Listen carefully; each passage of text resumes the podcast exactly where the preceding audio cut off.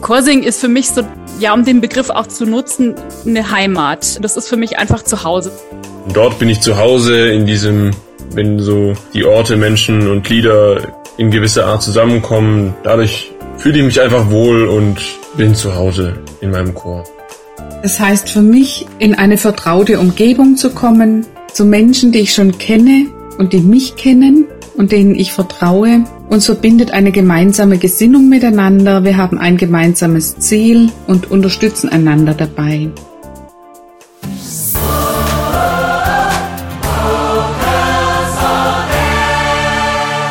Hallo und herzlich willkommen zu einer neuen Staffel von Vocals on Air, deinem Podcast mit Themen rund um die Vokalszene. Mein Name ist Helene Konrad und ich darf dich auf eine kleine Reise mitnehmen. Wir begeben uns an einen Ort, an dem du dich sehr wohl fühlst. Ein Ort, der für dich eine vertraute Umgebung ist, an dem du dich sicher und behütet fühlst und an dem du angenommen und willkommen bist. Ja, das klingt auf jeden Fall nach einem ziemlich schönen Ort, fast wie ein Zuhause. Im besten Fall fühlt es sich so für dich in und mit deinem Chor an. Und um genau dieses Gefühl, das vielleicht auch du erlebst oder auf jeden Fall kennst, dreht sich diese Staffel. Wir nennen sie Chorheimat, wenn sich der Chor wie zu Hause anfühlt. In den nächsten Folgen wollen wir versuchen herauszufinden, was das eigentlich ist. Diese Chorheimat, dieses Gefühl, dass man zusammengehört und dass man sich gemeinsam wohlfühlt und dabei auch noch Musik macht. Und welche Faktoren dieses Gefühl begünstigen, also auslösen. Um zu prüfen, ob Chorheimat nicht nur ein Begriff ist, den wir uns ausgedacht haben, sondern universell für alle Sängerinnen und Sänger gilt, hat sich meine Kollegin Monika Müller bei einigen Chorsängerinnen und Chorsängern umgehört und wollte wissen, was es ihnen bedeutet, im Chor zu singen und was für sie Chorheimat ist.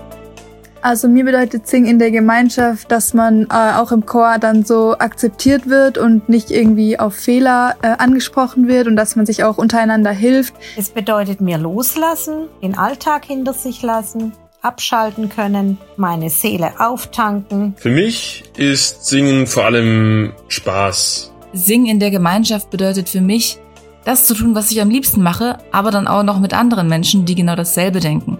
Und das macht Singen in der Gemeinschaft so wunderschön, weil in einem Chor auch viel mehr Klangfarben möglich sind, als ich alleine mit meiner Stimme jemals schaffen würde. Ich kann für mich alleine singen und das ist auch wunderschön und das macht mir auch Spaß. Nur wenn ich im Chor singe, dadurch, dass noch ganz viele andere mit mir singen, entsteht einfach eine Fülle an Melodie, an Stimmen.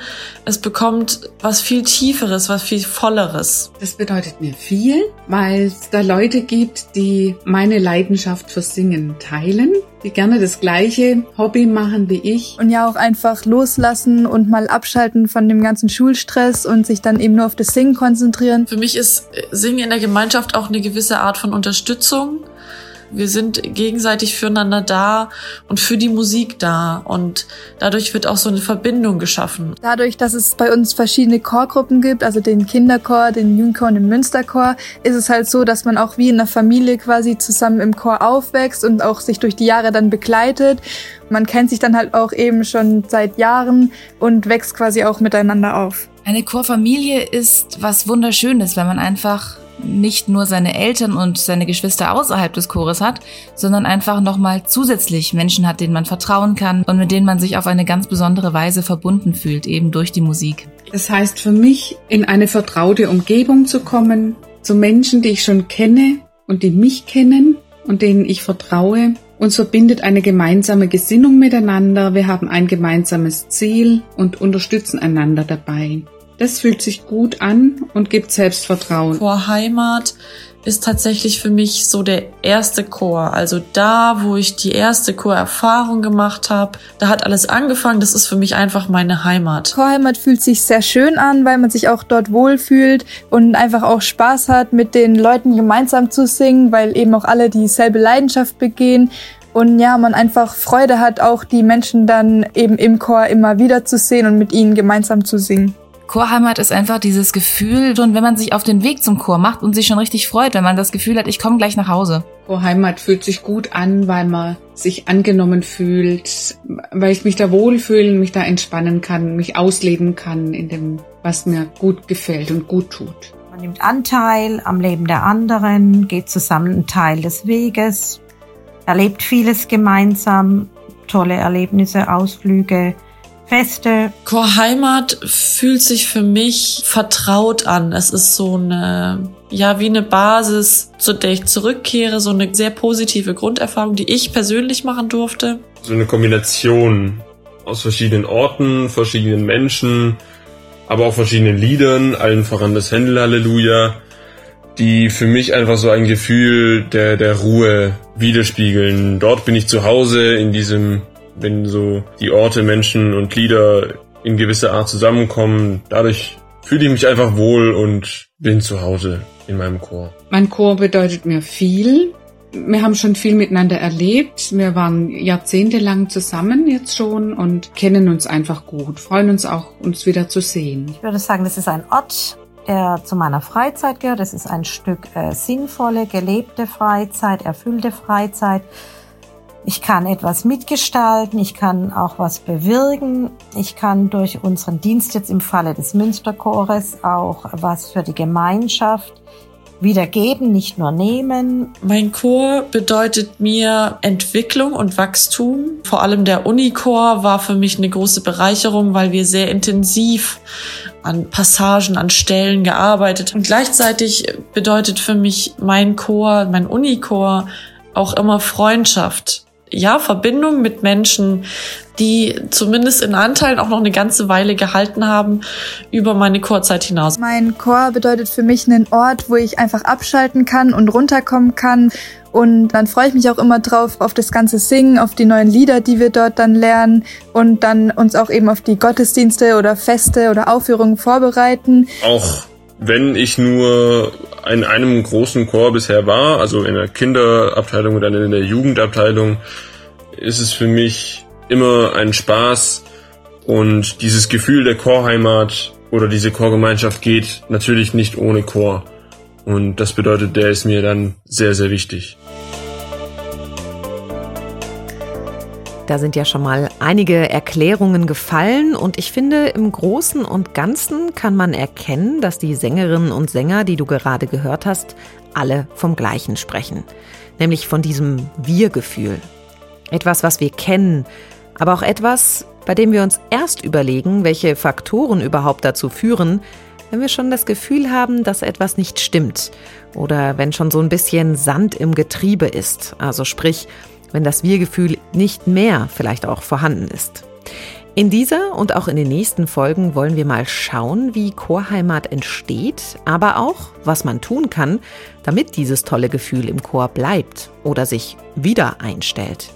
Einige von diesen Faktoren, die Chorheimat ausmachen, wird uns jetzt Maike Julia Dahmen erklären, denn sie lebt Chorheimat.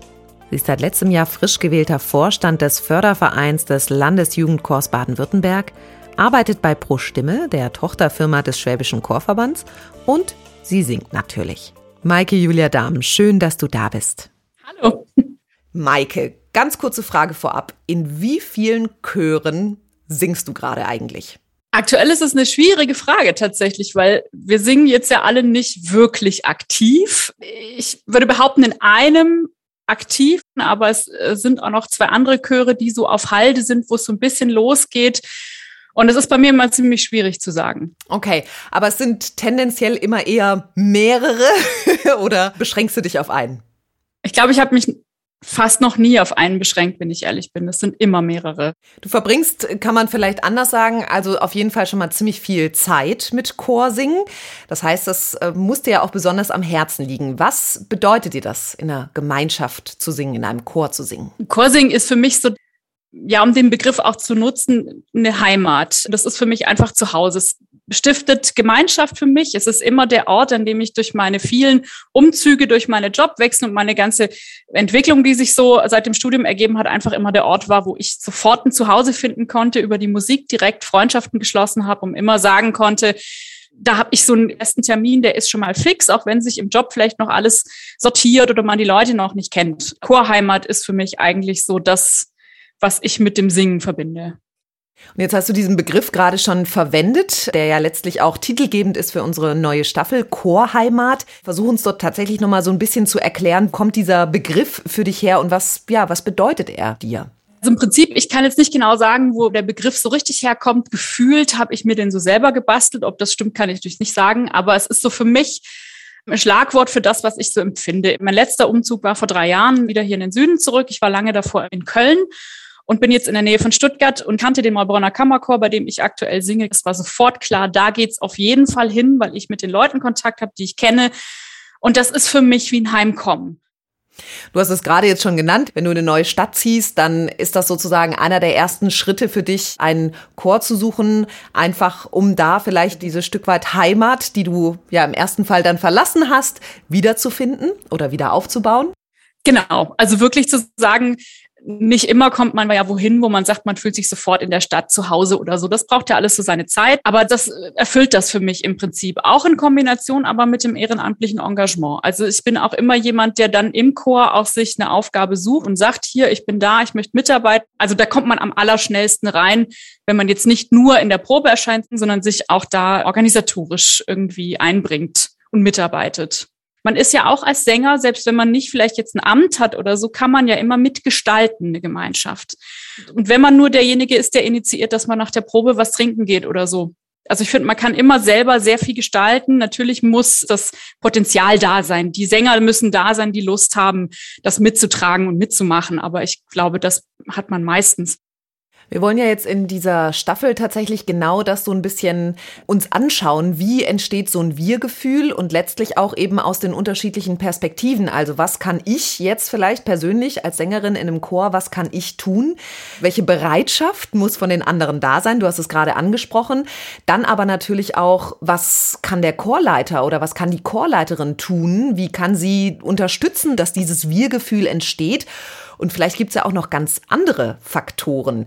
Du hast gerade auch noch mal ein paar Stichworte genannt, was man selbst tun kann. Was muss denn außerdem von den anderen zum Beispiel da sein? Ich finde, es muss halt natürlich eine Bereitschaft da sein, überhaupt neue Mitglieder in den eigenen Reihen aufzunehmen und zu akzeptieren. Das ist sicherlich nicht in jedem Ensemble, nicht in jedem Chor so einfach. Das kommt bestimmt auch darauf an, ist das schon gelernt, dass immer mal wieder neue kommen, dass die sich auch langfristig integrieren wollen und können. Das spielt, glaube ich, schon alles zusammen. Aber am Ende hat es auch damit zu tun, natürlich die Chorleiterin, der Chorleiter, der oder die vorne steht, das auch mit unterstützen kann und sollte. Also ich finde, alle diese Dinge spielen so zusammen, aber es ist ja eine Gruppe mit vielen Menschen und da findet sich immer jemand, der mit unterstützt, dass jemand sich integrieren kann und der da irgendwie Lust hat zu sagen, hier komm, wir sind offen. Hast du noch vielleicht ein Praxisbeispiel, wie eine Chorleiterin oder wie ein Chorleiter so ein Wir-Gefühl mit unterstützen kann, mit schaffen kann vielleicht auch? Auf jeden Fall. Also ich hatte in Köln jetzt länger eine junge Chorleiterin, die war dann neu. Wir waren eine feststehende Gruppe schon und sie kam dann hinzu und sie war unglaublich und hat es geschafft, sich in kurzer Zeit selbst zu integrieren und dieses Gefühl mitzutragen. Ganz praktisches Beispiel. Wir waren nach der Probe was trinken. Sie war immer dabei und sie saß aber jetzt nicht, weil es praktisch ist bei uns Vorständen, weil sie uns schon gut kennt, sondern sie hat sich immer wieder woanders hingesetzt, mit jedem Mal gesprochen, jeden das Gefühl gegeben, gesehen und gehört zu werden. Keiner ist nur beiläufig, weil die anderen haben ja ein wichtiges Amt in Anführungsstrichen, sondern wirklich alle sind Teil dieser Gruppe, sollen das auch sein, haben ihren Platz und eben selbst auch Aktionen initiiert, also von sich aus auf den Vorstand zugegangen, gesagt, hey, können wir nicht mal, habt ihr da nicht irgendwie was, wo wir grillen können oder wie auch immer, ne? Also wirklich die, die Strukturen, die schon da waren, auch genutzt und das mit sehr stark unterstützt. Also das habe ich so jetzt noch nicht so oft erlebt. So ein starkes Engagement auch ins Soziale hinein. Fand ich toll. Zu den Aufgaben oder Möglichkeiten, die auch Chorleiterinnen und Chorleiter haben, ein Wir-Gefühl zu schaffen oder zu erhalten, kommen wir später nochmal. Vorher habe ich Maike Julia Dahm aber nochmal gebeten, uns ganz bildlich zu beschreiben, wie sich Chorheimat für sie anfühlt. Einfach, damit wir alle wissen, worüber wir hier in dieser Staffel sprechen wollen. Als ich neu war in Köln damals und hatte immer Donnerstagabend Probe und es war einfach so, egal wie stressig die Arbeitswoche war, egal wie müde wir alle am Donnerstagabend sind, man saß im Zug und wusste, ich freue mich jetzt so sehr auf zwei Stunden mit diesen Leuten, einfach Kopf abschalten, das schönste Hobby der Welt machen, nämlich Musik machen und das mit den Leuten. Und ich glaube, das ist so das, was für ganz viele funktioniert, egal an welchem Wochentag das jetzt stattfindet. Man hat auch mal so eine Zeit, wo man sein restliches Umfeld, seinen Stress, alles ablegen kann und wirklich gemeinsam zwei Stunden was ganz Magisches teilen kann.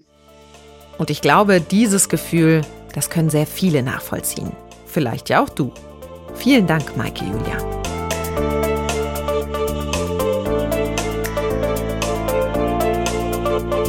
Gespräch eben sind auf jeden Fall schon ein paar Stichworte gefallen, was Chorheimat genau ist, aber auch welche Faktoren eine Rolle spielen. Maike Julia Dahm meinte ja konkret, dass das Wir-Gefühl häufig ein Zusammenspiel aus unterschiedlichen Elementen ist. Dazu gehört zum Beispiel die Kommunikation. Entweder zwischen den Chormitgliedern, aber natürlich auch zwischen der Chorleitung und den Chormitgliedern oder eben auch auf Vereinsebene. Die Art und Weise, wie die neue Chorleiterin von Maike Julia Dahmen versucht hat, mit allen ins Gespräch zu kommen und wie sie meinte, auf alle einzugehen, ist mit Sicherheit ein positives Beispiel und kann dazu führen, dass sich das Wir-Gefühl oder eben Chorheimat einstellt. Überhaupt natürlich der Umgang miteinander, die Möglichkeit miteinander zu sprechen, aber auch sich zuzuhören, sind wichtige Faktoren für ein starkes Gemeinschaftsgefühl. Eine weitere Stellschraube ist natürlich, müsste man fast sagen, die Wertschätzung aller Beteiligten. Das haben ja auch schon die Sängerinnen und Sänger ganz am Anfang der Folge ausgedrückt. Maike Julia Dahmen hat uns aus ihrer Sicht erzählt, wie es ist, in einen neuen Chor anzukommen und wie wichtig es ist, dass eine gute Willkommenskultur herrscht. Das bedeutet im besten Fall, dass neue Mitglieder mit offenen Armen empfangen werden, beziehungsweise überhaupt, dass ein Chor offen ist für neue Mitglieder. Mit Sicherheit etwas, das einem Projektchor leichter fällt als einem schon seit Jahrzehnten bestehenden, sozusagen alteingesessenen Chor. Auch dieser Faktor spielt eine Rolle, wenn es darum geht, dass ein Wir-Gefühl end- oder besteht. Der Umgang also damit, wie neue Mitglieder aufgenommen werden, aber auch wie mit Konflikten umgegangen wird was natürlich wieder viel mit der Kommunikation innerhalb eines Chores zu tun hat. Die unterschiedlichen Faktoren sind also nicht voneinander losgelöst, sondern teilweise sogar abhängig voneinander. Wir werden sie in den nächsten Folgen nochmal ganz genau anschauen. Was man aber jetzt schon sagen kann, wenn einer dieser Faktoren irgendwie nicht funktioniert, sei es die Kommunikation, Konflikte oder auch der Umgang mit neuen Chormitgliedern, dann ist das Wir-Gefühl ganz schön in Gefahr. Zum Beispiel auch in diesem Fall. Gehen wir mal davon aus, dass das Ziel eines Chors ist, gemeinsam zu singen. Dadurch entsteht ein Wir-Gefühl. Was passiert aber, wenn dieses Ziel nicht oder nur sehr eingeschränkt erreicht werden kann? So wie es während Corona der Fall war oder ist. Hier spielt die Chorleitung eine besonders wichtige Rolle, denn bei ihr laufen die Fäden zusammen. Und um das Wir-Gefühl eines Chors zu erhalten, braucht es andere kreative Ideen. Darüber habe ich mit Fabienne Schwarzleu gesprochen. Sie ist Sängerin, Dirigentin und Trainerin bzw. Coach. Sie begleitet Gruppen bei ihren Entwicklungsprozessen. Dabei geht es viel um Kommunikation, etwas, das natürlich auch bei ihrer Arbeit als Dirigentin wichtig ist. Jetzt erklärt sie erstmal, mit welchen Methoden es gelingen kann, auch lange Phasen ohne Chorsingen auszuhalten und zu überbrücken. Wenn man sagt, okay, die Musik kann jetzt gerade leider irgendwie nicht im Vordergrund stehen, machen wir Dinge, die uns trotzdem menschlich zusammenführen, machen wir einen virtuellen Stammtisch während unserer Chorprobenzeit, wo wir uns einfach austauschen und als Gruppe irgendwie beieinander bleiben oder gibt's Dinge, auch das hat man ja viel gehört, auch von Gruppen, die sich dann eben im Rahmen der Pandemie anderweitig engagiert haben und zu sagen, wir machen irgendwelche Aktionen, wo wir anderen helfen. Wenn man da so ein bisschen kreativ ist oder die bestehenden Möglichkeiten eben ausnutzt, die Möglichkeit schon hoch, das auch weiter zu behalten, aber es hängt natürlich extrem von der Struktur des Ensembles ab. Ne? Und das ist völlig klar, dass es auch einige Ensembles äh, gab und gibt, die sich da natürlich sehr, sehr viel schwerer tun mit, diesen Bedingungen. Ne? Wenn vorher schon eine gute Vertrauensbasis zwischen den Chormitgliedern und dem Chorleiter oder der Chorleiterin herrscht, dann kann auch eine große Entfernung und eine lange Zeit ohne Singen die Vorfreude auf ein Wiedersehen nicht schmälern und das Wir-Gefühl bleibt bestehen. Die Aufgaben einer Chorleitung sind nicht nur in Zeiten der Pandemie komplex, wenn es darum geht, eine Gruppe zusammenzuhalten. Und vor allen Dingen gibt es nie eine Garantie dafür, dass die angewendeten Methoden funktionieren. Sie sind immer abhängig von den Menschen beziehungsweise von den Chorsängerinnen und Chorsängern. Ich glaube, das Wichtigste auch in der, vielleicht in der Rolle dann der Chorleitung ist ja da ein großes Bewusstsein einfach zu haben, ne? sowohl für die banalen Dinge als auch für den Fakt, dass man eben vieles auch nicht in der Hand hat und dass sich eine Dynamik entwickelt aus dem, was man für Rahmenbedingungen schafft aber dass diese Dynamik sich natürlich auch abhängig von vielen anderen Dingen entwickelt. Wie bei allem anderen im Leben ja auch, bei allem Zwischenmenschlichen. Da haben wir leider nie die Pauschallösungen, egal ob das in der Zusammenarbeit mit Kolleginnen, Kollegen ist oder in der Partnerschaft, in der Familie, mit Freunden. Also es sind immer Dynamiken, die entstehen und je bewusster man damit umgeht und je bewusster man sich's macht und eben auch zulässt, dass man es nicht komplett unter Kontrolle hat, glaube ich, desto besser kann man auch mit umgehen. Und von welchen banalen Dingen Fabienne Schwarz-Loy spricht, erfahrt ihr in der nächsten Folge. Dann wird sie uns auch nochmal ganz genau erklären, was Chorleiterinnen und Chorleiter konkret tun können, damit der Chor sich wohlfühlt, sich sicher und zu Hause fühlt. Das erfährst du dann in der nächsten Folge. In der wir uns auch nochmal ganz genau erklären lassen wollen, was eigentlich das Wir-Gefühl aus psychologischer Sicht ist. Das war Vocals on Air, dein Podcast rund um die Vokalszene. Ich freue mich sehr auf die nächsten Folgen und einer Annäherung an Chorheimat. Dieses Gefühl, das jeder versteht und kennt, aber das nur so schwer zu beschreiben ist. Auf www.vocalsonair.de und überall da, wo es Podcasts gibt, findest du auch die Folgen unserer anderen Staffeln, natürlich mit deinen Chorthemen. Mein Name ist Helene Konrad, danke fürs Zuhören und bis zum nächsten Mal.